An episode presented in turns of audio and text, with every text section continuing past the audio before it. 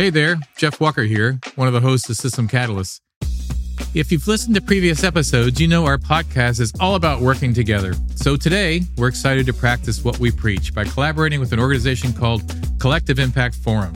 They're a network of community members, organizations, and institutions whose goal is to advance equity through collaboration. Oh, and guess what? They've got their own podcast, also named Collective Impact Forum. We believe you'll find it inspiring, so we thought, why not share one of their episodes with you today? In this one, we got Courtney W. Robertson, the Programs and Partnerships Director at Collective Impact Forum, having a chat with Anthony Smith, Executive Director of Cities United. Cities United is an organization on a mission to team up with cities and communities to tackle gun violence. In this conversation, they share inspiration, resources, and stories about what it means to collaborate, especially with the government. If you believe, like we do, that we have a better chance of making a difference together, I'm sure you'll love it. To explore more episodes and stay connected with the Collective Impact Forum, you can find all the details in our show notes.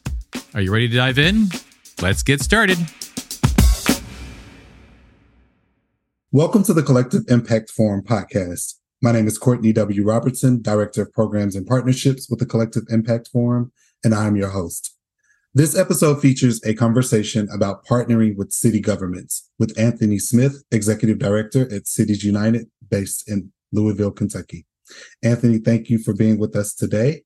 Uh, and if you could just start by introducing yourself, your work, uh, and the work of Cities United. Yeah, thanks for having me, Courtney. Really excited to be with you all and talk about something that's near and dear to my heart, right? Because I think cities have the capacity to make a lot of things change. It's just really how we partner and how we uh, move with them. I think is key and important. So again, Anthony Smith, executive director with Cities United. Cities United has been around since 2011.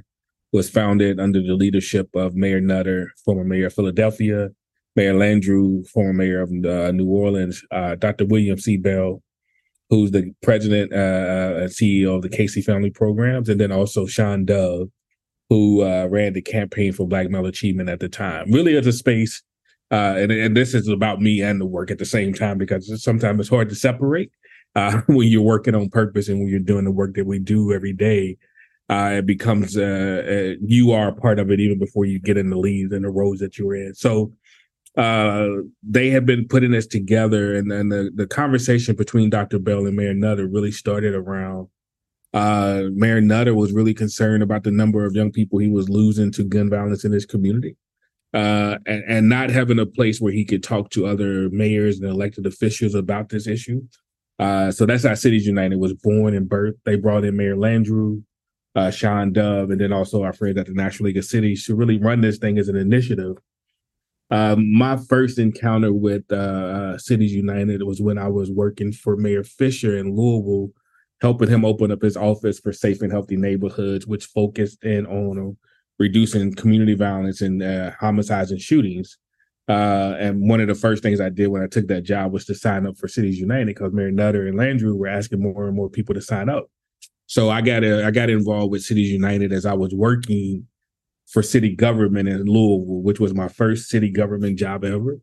Uh, uh, so it was a new experience for me going from doing community organizing, youth development work, and youth engagement work to really being inside of a system, uh, a city system that's a little bit harder to navigate and a little bit more difficult to process and move. But my belief is that cities are still places and city government are places where you can get things done and that if you can help cities understand the right infrastructure and the right uh, partnerships, then they can do a whole lot of good things, right? As long as they stay in their lane, but partner with folks who can do other work, right? So Cities United does that. We work with cities across the country, helping them develop what we uh, call comprehensive public safety plans that will not only help them reduce and interrupt the violence in their communities, but also create better outcomes for those who are most impacted by community violence. And, and when we look at it across the country, that's young black men and boys and their families and their communities. So that's where we got to spend our investment and our time. So that's it, Cities United in a nutshell. That's me. This is my purpose work. This is the work I would be doing. Uh, I never say for free anymore because we all need to get paid and eat. Uh, but this is the work that I would uh, choose to do if I had the opportunity to. I've just been blessed to be able to find my way in it at different levels uh, just because of the work that I've done at the other places. So again, excited to have this conversation and talk about this work uh, that's both personal and, professional, uh, but I think more personal than it is professional. So. I appreciate that, Anthony. And I receive your saying of working on purpose. Um, a lot of times we talk about people either walking in their purpose or like finding their purpose, but like working on purpose is super powerful. So thank you for sharing that. Um, and Anthony, you started touching on this a bit, but uh, curious to know who are city uh, cities united's like partners within a city. So what do those partnerships look like? How are they structured? Um, and how do you connect the dots across the partnerships?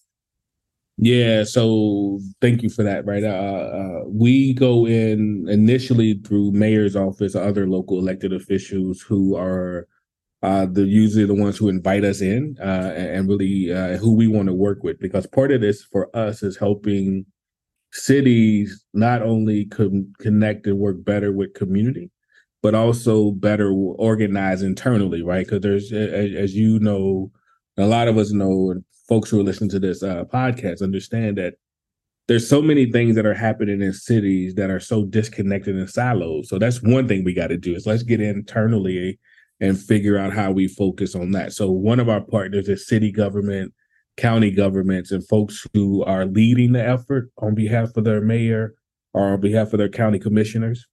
Uh, and so that's a partner of ours. We also partner with community-based organizations who are not only doing the outreach work and, and the intervention work, but community-based partners who are also providing the wraparound services to this population of young people or people who are most at risk. Uh, and then uh, another key uh, partner for us on the ground are young leaders, especially young Black leaders, ages 18 to 24, who are also thinking about this issue around, say, public safety, who are also working uh, either organizing, either protesting, whatever they're doing to really say we need to see something different.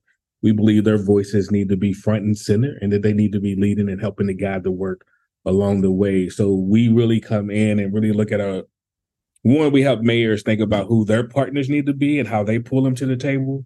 But then two, we also got to make our own partnerships on the ground so that as we build our workout, we just don't have one partner to rely on. We have multiple partners to really spend time with and work with, right? So we have a we have a uh, this this ideal and this metrics around making sure that as a city builds out its table of folks that it's planning with and working with, that all of those key stakeholders are already at the table and helping to move the work forward, right? So go in usually through community through the city or county uh, but quickly make sure that we have relationships with other folks on the ground because this is a collective uh, effort and this is a core you got to be coordinated and, and really uh, sometimes cities don't know who to bring to the table so we got to help them understand who they need to bring to the table uh, uh, and our team of folks that we work with at cities united are all about relationships right so we believe relationships are the thing that really helps work move uh, so we've got to have those strong relationships uh, with multiple stakeholders on the ground, not just with the city government. Gotcha. And I imagine that that, of course, varies based on the city, right? Like some cities may be further along in who they're engaging as stakeholders, and others, to your point, have absolutely no idea, right, who who we need to be engaging. and some folks, to your point, who are farther along, still have missing pieces, right? So part of what we get to do is help assess that, because again, if you don't have young people, if you don't have the people who have been directly impacted by gun violence at the table, you don't have their families at the table, uh, you don't have the community based partners who are working in those neighborhoods at the table, you're missing voices. So there's still some assessment to do. I think, you know, when we think about big tables, we usually go to systems folks first, and we got to get away from that conversation and say, okay, yeah, these folks who provide services and move systems matter but they also need to be at the table with those who are directly impacted by this issue. Absolutely. Our context experts, right? Um, is how we like to think about it. Now, I appreciate that. And, and, and touching on this is a good, I think, lead into the next question.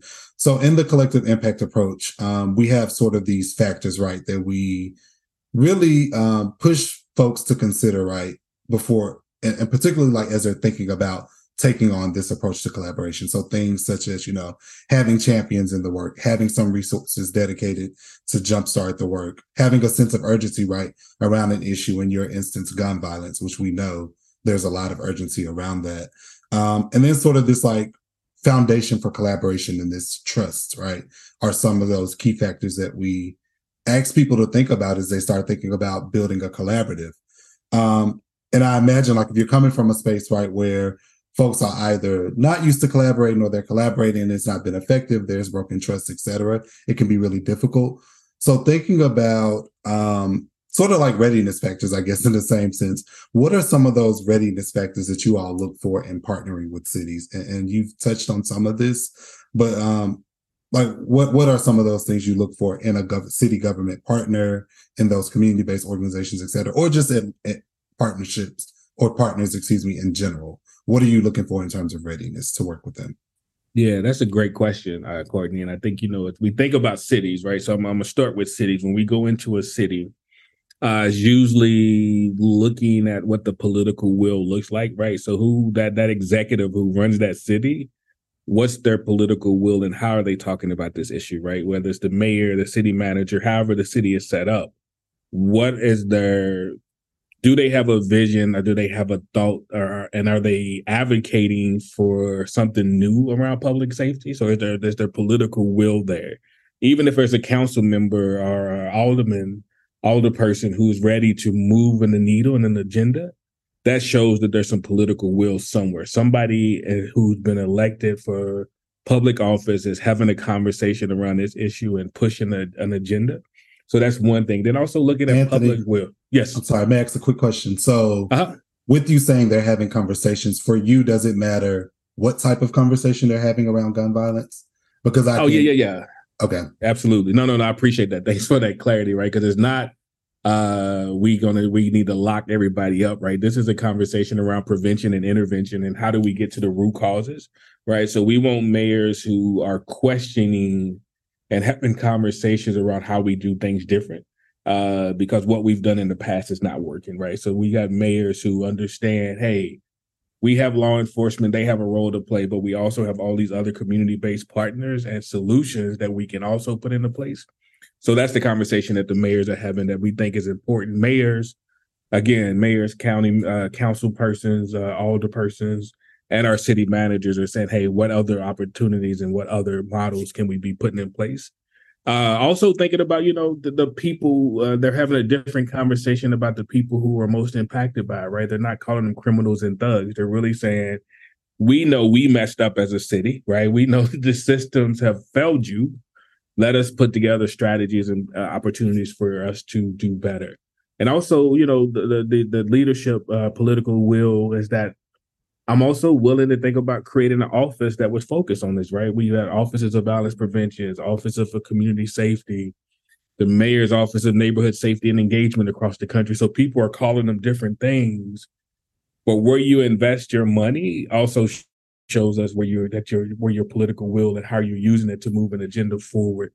Uh, and then you think about public will, right? What's the public saying about this issue?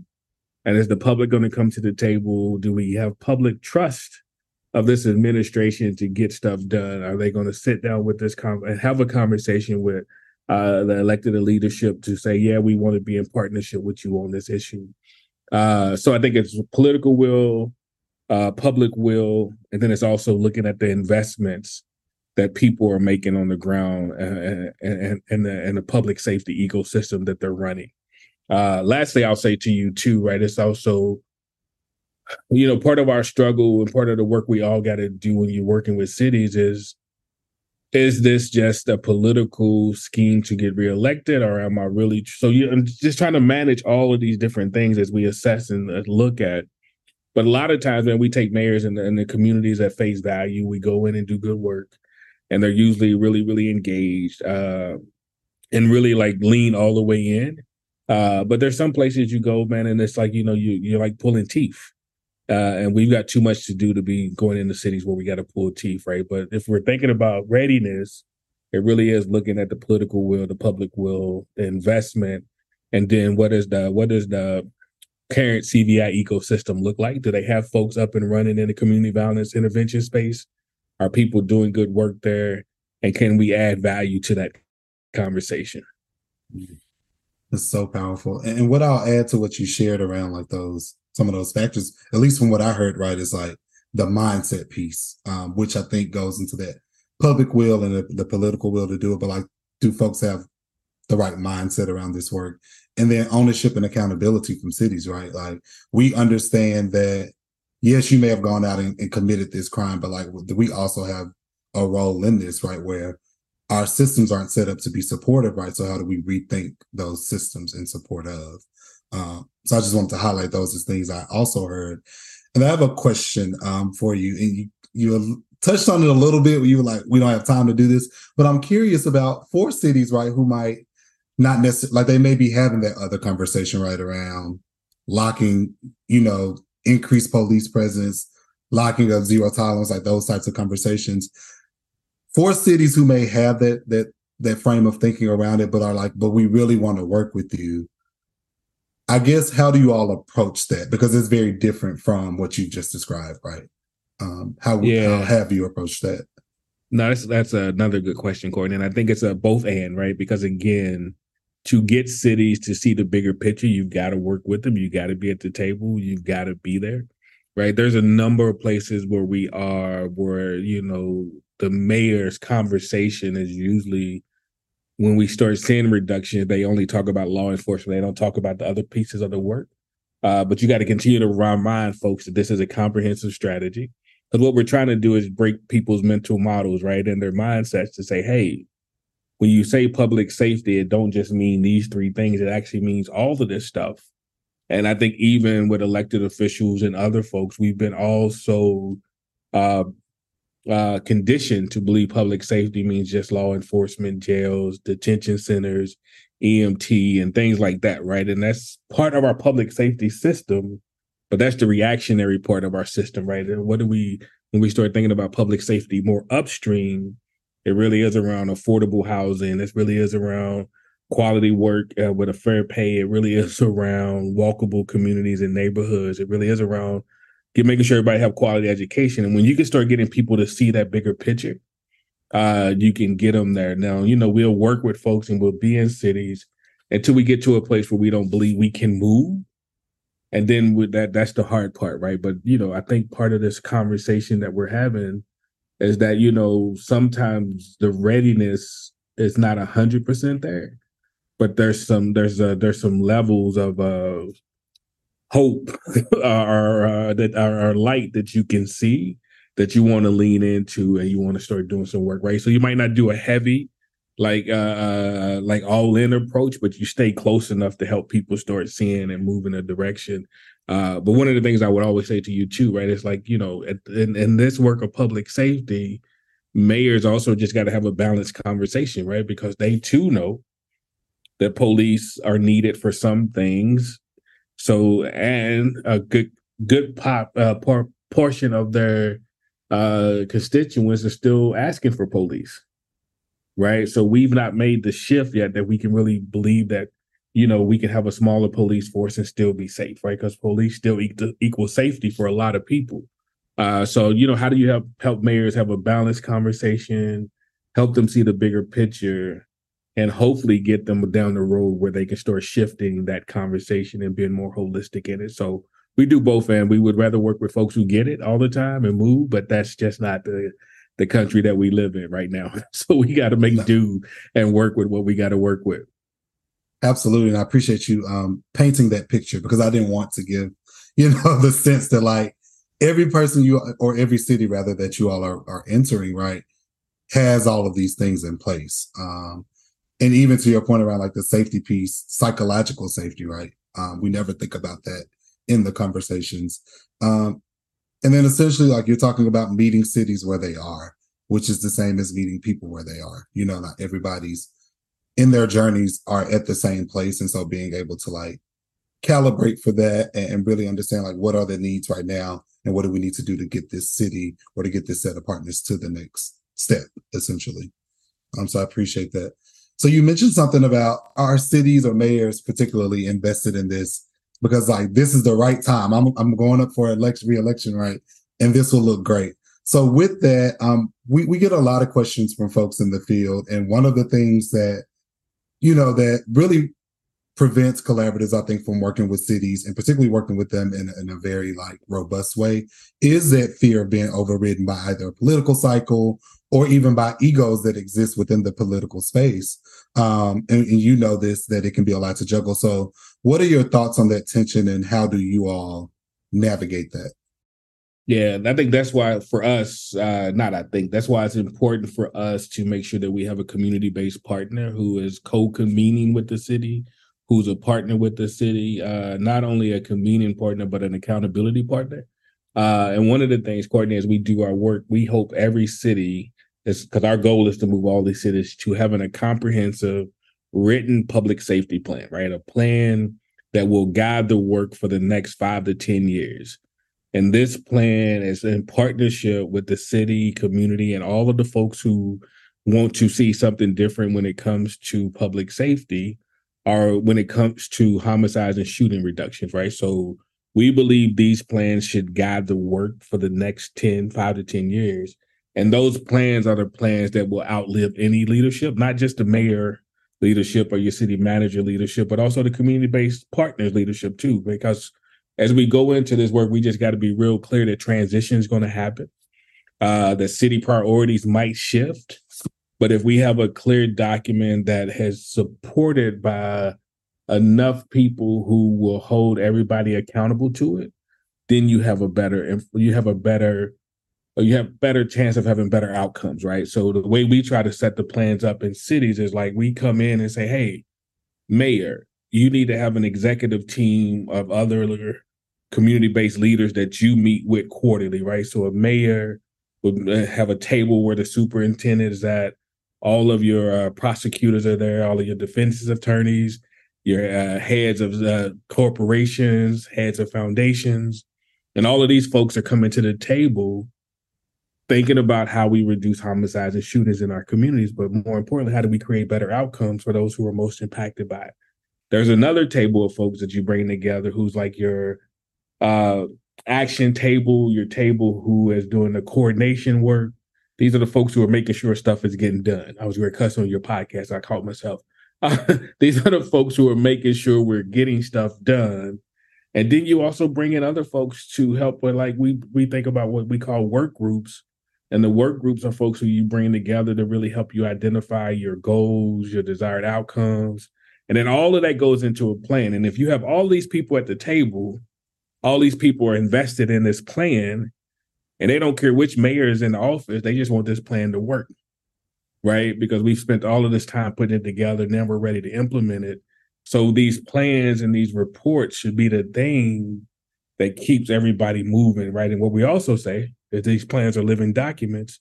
So we want you evaluating these things twice a year, annually, however you want to do it making updates, but you continue to have public conversations around what this plan is doing, who's doing work, what the outcomes are going. So for us, that's the thought for us is that to get beyond transition and to get beyond political whims and political uh, uh, processes, that we can put this plan together, and this plan is then something that's owned by everybody, uh, and we continue to move that plan in partnership with the community and the city as a whole.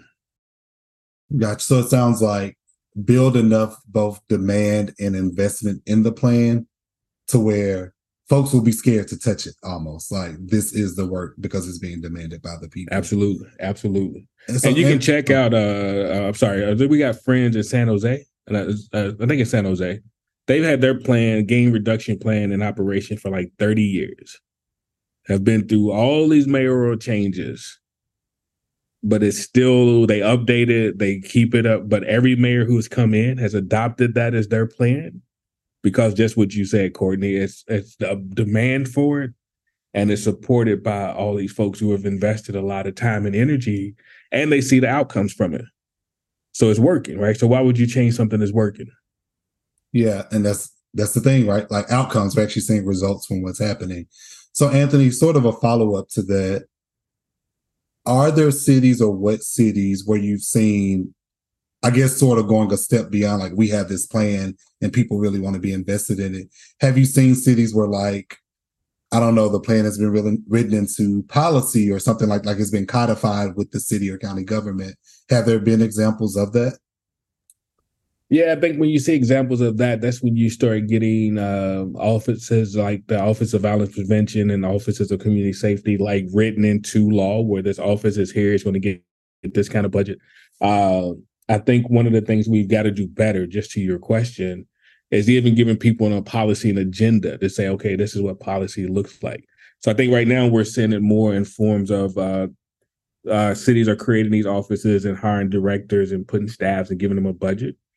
Uh, you also see it in policy when we think about the amount of resources that they uh, add to the budget item, right? So it has its own line item when we start talking about community violence intervention. Folks are saying, hey, we're going to set aside money to do this. I think about Newark, you know, uh, Mayor Baraka there uh, has an office that was uh, uh that they got through law, gave it resources, but he also said, you know, we're going to take a percentage of our police budget, give it to this group, uh, they were also going to take one of the divisions, like headquarters, and give them this for the uh, Office for Neighborhood Safety.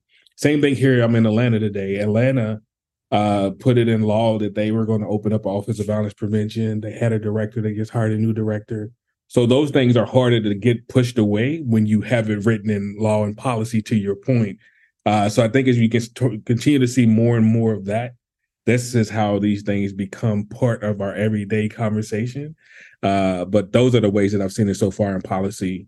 The office, a budget for the office, but then also uh, if you think about Philadelphia, I think part of their thing too is they got it in. The, they've been giving out grant money, uh, significant amount of money through the city to community-based organizations, and trying to figure out what that all looks like. Right. So there's a lot of cities moving in different ways. Oh, I would also say to you, Oakland actually has a tax that they're voting on again this year and that tax takes uh, resources to make sure that their office of violence prevention have the resources that it needs, right? So those are the ways that we've seen some policy, but I think there's other things that we can add to that conversation as well.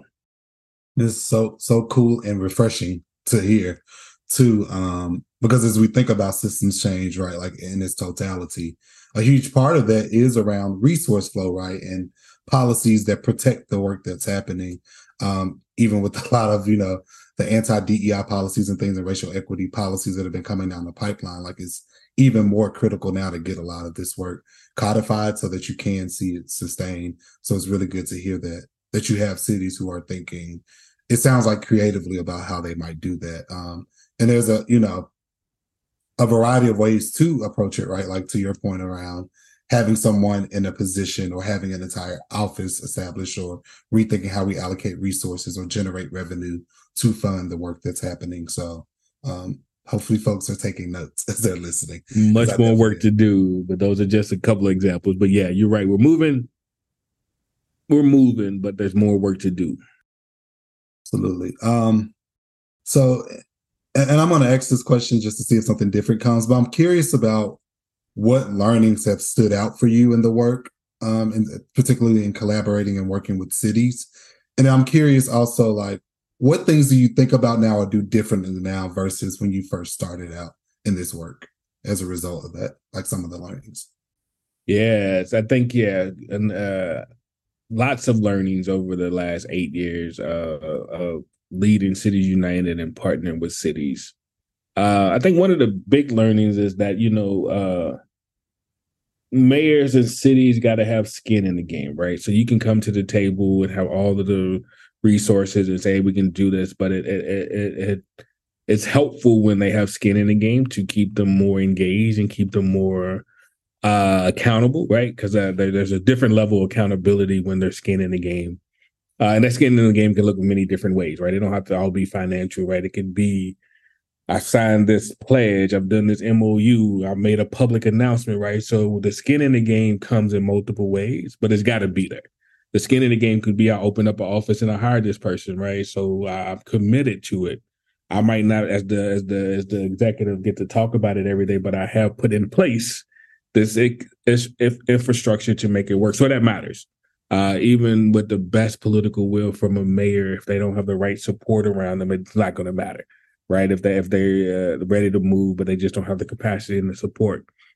So it, it matters that there's skin in the game. I think it also, you know, we've learned that it matters to enter a city or think about entering a city and being real clear around what the election cycle looks like, right? We got to pay more attention to an election cycle because uh, if I'm freshly in and, I, and I'm doing this work, I got three years to run before I got to run again, right? So I got these three years where I can really put my head down and do work.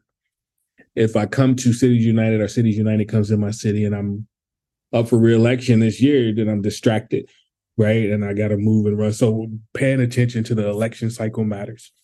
Uh, I think also what matters for us and what we've learned is that we've got to stick to who our core stakeholders are. We can't provide coaching and capacity and resources to everybody in the city. So who are the ones that we can connect to that has the biggest reach, right? Who are the ones that we can really partner with who can help us move this agenda? Uh, because we're not on the ground 24 7, right? We're here, we talk to you weekly, monthly, depending on how connected you are to us.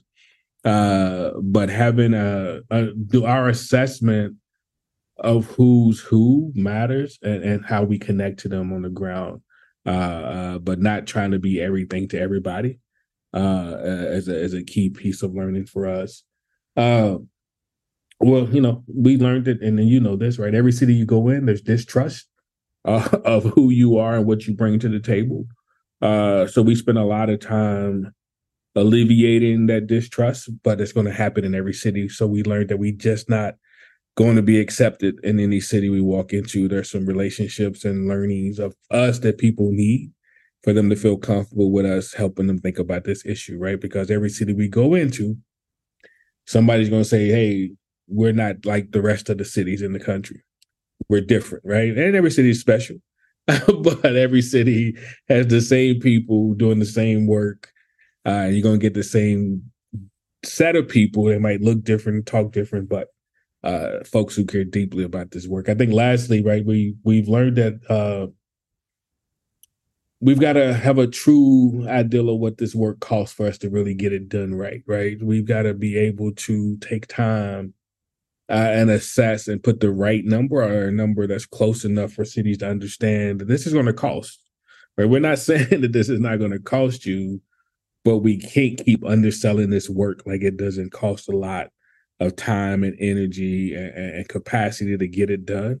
So making sure that we don't undersell ourselves or the work on the ground so that folks can get the true resources they need to get the work done. So those would be some of the quick learnings. No, I appreciate those. And around this this piece around costs, because we do get a lot of questions, particularly around like just garnering money to to to do the work, right? Like how do you fundraise? How do we get grants, et cetera, to do the work? how do you support cities in thinking about or just like those collaborators in general within the cities to think about cost around the work. Yeah uh, so there's a number of ways that we help folks think about the cost right? So one we want folks to be really targeted and specific about those who are most at risk right? So when we're asking folks to think about the work we're asking them to think about a specific population. Uh, and in most of these, it's about one to two percent of the population that drives all the community violence, right? Uh, and if you can get to this one percent, get them the right resources, and move them, then you can start really seeing a reduction in your violence, but also better outcomes for that population, right? Uh, so a couple of places that we look to when we help people start thinking about it, it's like, what's your number? People always say, what's it going to cost? One, how many people we talking about? And then two, what is it going to cost us to engage them? Uh, and we, uh, along with our partners over at the uh, the the collective, the HAVI, and then uh, the National Institute for Criminal Justice Reform, we're part of this national coalition called uh, the Coalition to Advance Public Safety. Uh, we created, uh, and with our best estimates and guesses, some methodology behind it, uh, what we call the CVI ecosystem website, where folks can go CVI uh, ecosystem.org, I think is what it is. You can go on there. And we took the 50 uh, cities who are experiencing the most violence and put their their numbers in and came up with what their estimated cost would be. Uh, and when you break it down, uh, there's a number of different costs in there. One, how much does it cost us to provide programming for that small set of population that we're talking about, right? Uh, depending on your city, you can spend anywhere between twenty-five and forty-five thousand dollars on programming for those folks, right? Then you got to think about the staffing that it takes to operate them. Then you got to think about the supervisors that it takes to manage the staff who we have out doing the work. You got to think about what it costs the city to have an office and a, and a team inside. You got to think about what the training and the uh, uh, support that it's going to take to make sure that that team has what they need. Uh, but then also, what is it going to cost for the wraparound services for folks and stuff like that, right? So we start with just that baseline, that twenty-five to thirty, forty-five thousand dollars a year. But then you got to start adding other costs in, right? So we don't want to give people a small price, and we also don't want to give people sticker shock, right? But we want to say that this is going to cost you some money annually to address this issue. But at the end of the day, your return on investment is going to be tenfold, right? You're going to have more people alive. You're going to have less impact on your other systems that deal with a homicide and a shooting and you're going to have more revenue from your tax base uh, and then also from the folks who are staying alive and getting jobs and working and stuff like that. And then your property value goes up in those neighborhoods. So there's a way for us to think through all of that uh, as we think about what it's going to cost. Uh, but we try to start with that small number that one to two percent that twenty-five to forty-five thousand dollars per program for them and then start adding those other costs in just to give folks a baseline. And most cities are not even invest, uh, investing about not even at 10% of what the cost would truly cost them, right? So they're not even there yet. So this number that we're sharing with folks sometimes is big and like, ooh, can we get there? And it's like it's not just on the city, right? There's a number of people who can help you pay for that. But then there's also you can say to your organizations and to your your system, we need to reconfigure how we deliver services for this population and who's already working with them. So you can figure the money out. So it ain't like you got to have new money. It's just how do you spend your money is the key piece to this work. So I don't know if that answered the question, but I don't want to get too specific because it's different for each city uh, when no. you start really running through the whole thing. Yeah, no, that that definitely does, and I think that paints the picture one that there's no, you know, one size fits all. Like there's no one size fits all approach to it. And this piece that I think people often forget is how are we thinking about existing dollars and how those are used? Like to your point, I think people are always thinking about new money. Like we need to seek new dollars when 60% of it might actually be sitting right in your face, right? Um, so really doing the work to figure that out. So I appreciate that offering. Um, my next question sort of aligns to what you started naming that stands out for you, but particularly as we think about like we have folks, of course, in our audience who are new to collaboration and the collective impact approach and folks who've been doing it forever and everybody in between, right?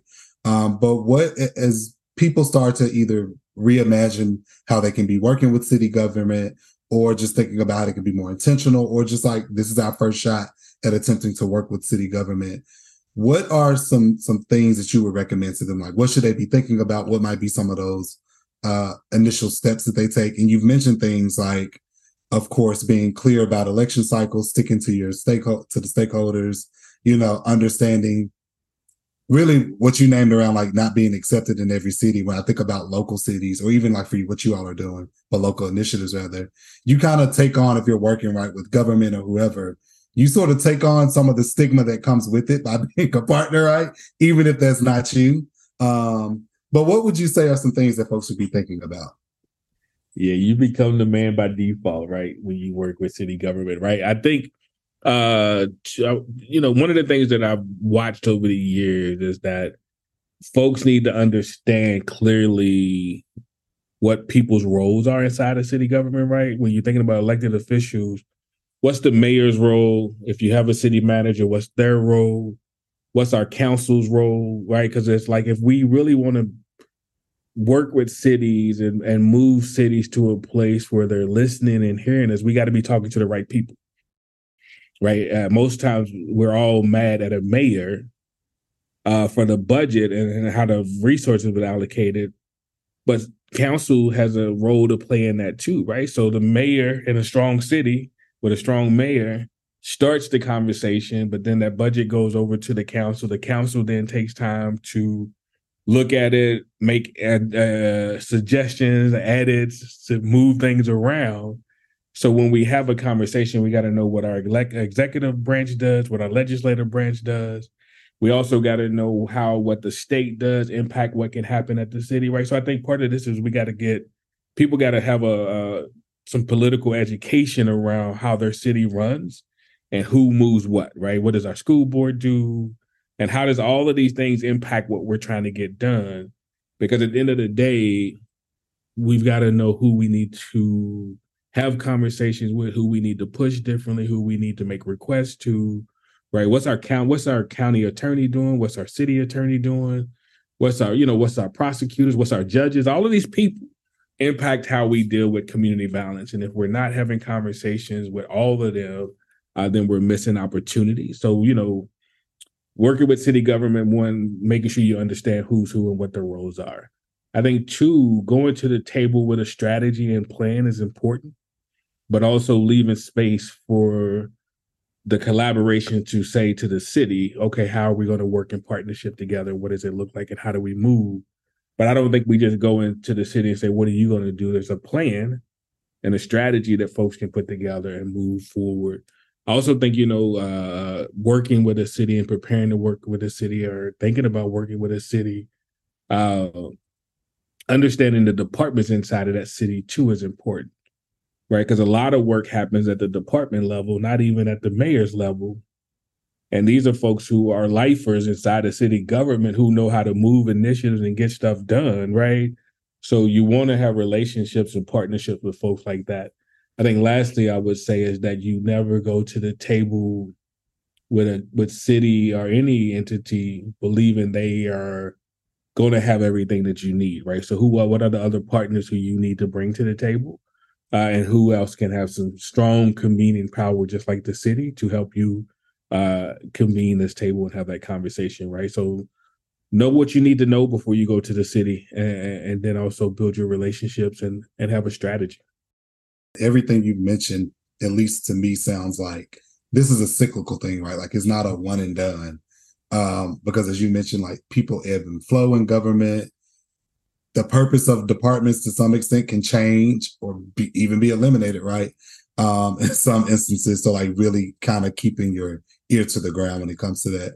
I'm curious, Anthony, when you talked about sort of the understanding, both like who we need to talk to, but also understanding um, what I gathered from it was like structures and processes within government.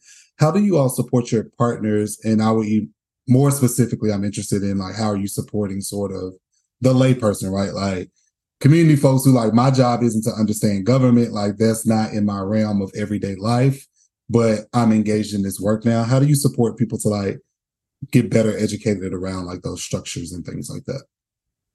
Yeah, you know, that's that's something we're leaning more into and thinking about that's not been at the top. So when you ask lessons learned, one of the lessons learned is that there's not enough uh, uh, political understanding when we hit cities and when we go into places. Uh, so some of the small things that I'm doing and we're doing is when we're in cities, right? So, uh, and it's and we were in this place in Texas. I don't I don't want to say cities names because I don't want folks to think I'm talking bad about them.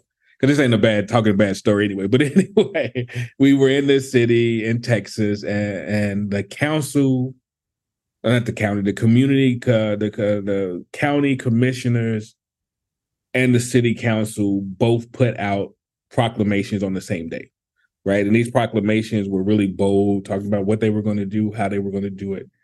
Uh, and the community organizers came up to me and said, "I," I'm like, I said, I said that's good shit. They're like, well, no, we've seen this before. I'm like, so cool.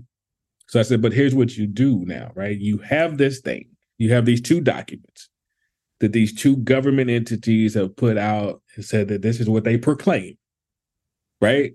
So every time you have a conversation with the council and these county commissioners, you should bring up points from their declaration, from their proclamation, and that should be tied into your strategy, right? Because there's a way for us to hold people accountable, right? And like you got to take what they put out and then study it and know it better than they do and say, this is what you promised.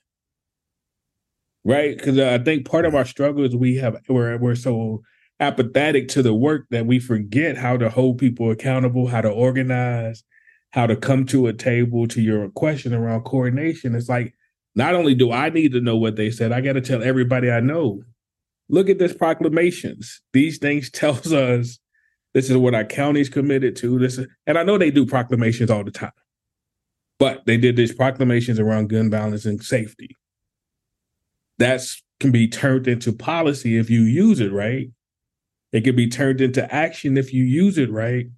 But we've got to get better at taking all of those things and then using them to organize and hold people accountable and say, this is, uh, we agree with all that you said. So we're going to take this and put it into a strategy and a plan and move it forward. So I think part of it really is a, this ideal of what political levers do we have to pull and how do we work those and how do we move those lastly i'll say too right as part of this is they can't just hear from anthony all the time anthony's got to have unlikely allies who are not your typical people who talk about this issue another city that we were working in they were in the process of making ARPA, uh, their their American Rescue Dollar allocations, and it was around supporting the work around this work on funding uh, the office and getting more dollars on the community we had relationships with wealthy donors and other folks in the community and the community foundation. We said to them, hey, can you all send letters? One, do you support this? Yeah, we support it. Can you send letters to all of our council members to let them know that you agree with this allocation? Those council members were surprised to get letters from these folks, but that helped us move the needle, right? So understanding the political landscape and the political levers is key for any kind of work that we're trying to get done. But we just got to get better at knowing who's who.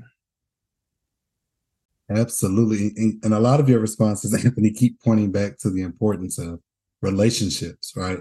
Uh, to your point of having relationships with people who can also then get the message out. So it's not just Anthony at Cities United, right? Or it's not just the Cities United team, but there are local folks invested in who we have strong enough relationships with to carry those messages. And I love how you're saying use what they're putting out, right? And, align that to the work that you're doing and then use it to hold people accountable. Because if nothing else, it forces government or just like folks in general to be intentional and thoughtful about what they're putting out and to make sure that they can back up whatever it is. Because now there's a set of people who are actively paying attention and calling us out, right? And not calling us out in a bad way, but like making sure that we're holding to what we've said we want to do very loudly and prominently, right? Through this proclamation, which is so grand. I just think proclamations is so grand, but you know. I'm just I'm just telling you I agree with what you said. So how do we make it work? Right? At the end of the day, you said this thing, we agree with it. We want to see it move. Let's get let's get to work. Right? Yeah. So absolutely. Interesting. Well, we're coming towards the end of our conversation. I'm Like, i could talk to you for probably two or three hours, Anthony. So we won't belabor it, but, but hopefully we can have some offline conversation. But um, just curious to know, like, For Cities United, what sort of next for you all? What are you excited about in your work, and how can folks remain connected? Or, you know, if there's some government officials or folks who feel like, hey, we need Cities United's presence in our community, how can they reach out? Yeah, man, I'm excited about a lot of things, right? I'm excited about where the work is nationally and locally as a field, right? This ideal of alternative public safety model, this ideal of community violence intervention, this ideal of we can all come together to co-produce public safety is exciting to me in a way that it hasn't been for a while, right? So, you know, when we have the current administration who is invested in this work, who have created uh, positions to support this work and have brought in folks from the from the field to help guide it and move that work. Uh, when you see so many cities across the country opening up offices to support this work, you got a number of states who now have statewide offices of community violence, and public safety, whatever they call it. Uh, so the excitement is all of that, right? I think when you think about Cities United, right, our excitement really is around We've been hosting uh, a young leader fellowship for the last five years, where we take in 18 to 24 year old uh, the young black leaders from across the country. Uh, every year, we take 15 into a fellowship. They go through eight eight months. Uh, this is our fifth one, you know. So we got 15 young folks who are in it today. Uh, they do trips and meetups, but um, the most exciting piece is this is the folks who are going to lead the work right in the next uh, for the next leg, right? They're leading right now in their own cities. They're going to be the folks who you're going to be talking to, Courtney, in the next little bit around what. Because I mean, they're just amazing people. So every city I go into, or we go into at Cities United, there's an amazing group of people who care deeply about this issue, who shows up every day, who's passionate, who just want to see people have better outcomes and people have better opportunities. That's every city USA you go into. There's a group of people who are working hard to make this difference. So that's exciting as hell. Uh, I also think, you know, the exciting piece that cities are leaning into this work and really saying, okay, what does it look like for us to reimagine public safety, redefine it, and then reinvest? Even though it's taken longer than I want for cities to move in that direction, they're moving. People are having harder conversations. People are forcing, are not forcing the hand, or, or at least pushing people to think differently about that work. So that's exciting. Uh, we are excited to be hosting our 10th annual convening here in Atlanta uh, October the 25th through the 26th. Folks can go on citiesunited.org and and download the information about the uh, the upcoming convening. Uh, so this is our 10th one, 10th one. First one was in New Orleans in 2014, and we just been tracking and moving along. Uh, excited to be in Atlanta. Uh, mayors, uh, local elected officials, anybody that's interested in learning more about Cities United or trying to get their city to join can also go to citiesunited.org and you can see there's a button on there that allows you to put in your information so that you can get more information from us and send us a note and say, hey, we're interested, we want to learn more. Uh, but the best place to learn more is to come to the convening in October because uh, you'll get to see it in action with not just us, but all of our partners.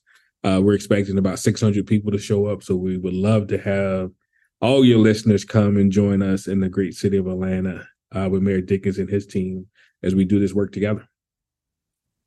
Absolutely. And I, I, take that as my official invite to the convening. So yes, you, might is. see my face in the place since I am uh, local to Atlanta. But uh, no, I appreciate that, Anthony, and congrats on 10 years um, of the convening and 10 plus years of doing this work with cities. Um, we know it's not easy and so much has changed about the world in 10 years, right? Um, which means so much has to change about our approach to the work. But I really appreciate you and your team's commitment to solving gun violence and for sharing, you know, a lot of the lessons that you've learned that I'm sure is going to resonate with our audience. So thank you for your gift of expertise, knowledge, time, talent. Um, and I want to thank our listeners for your continued support of the Collective Impact Forum podcast. Thank you for having me, Courtney.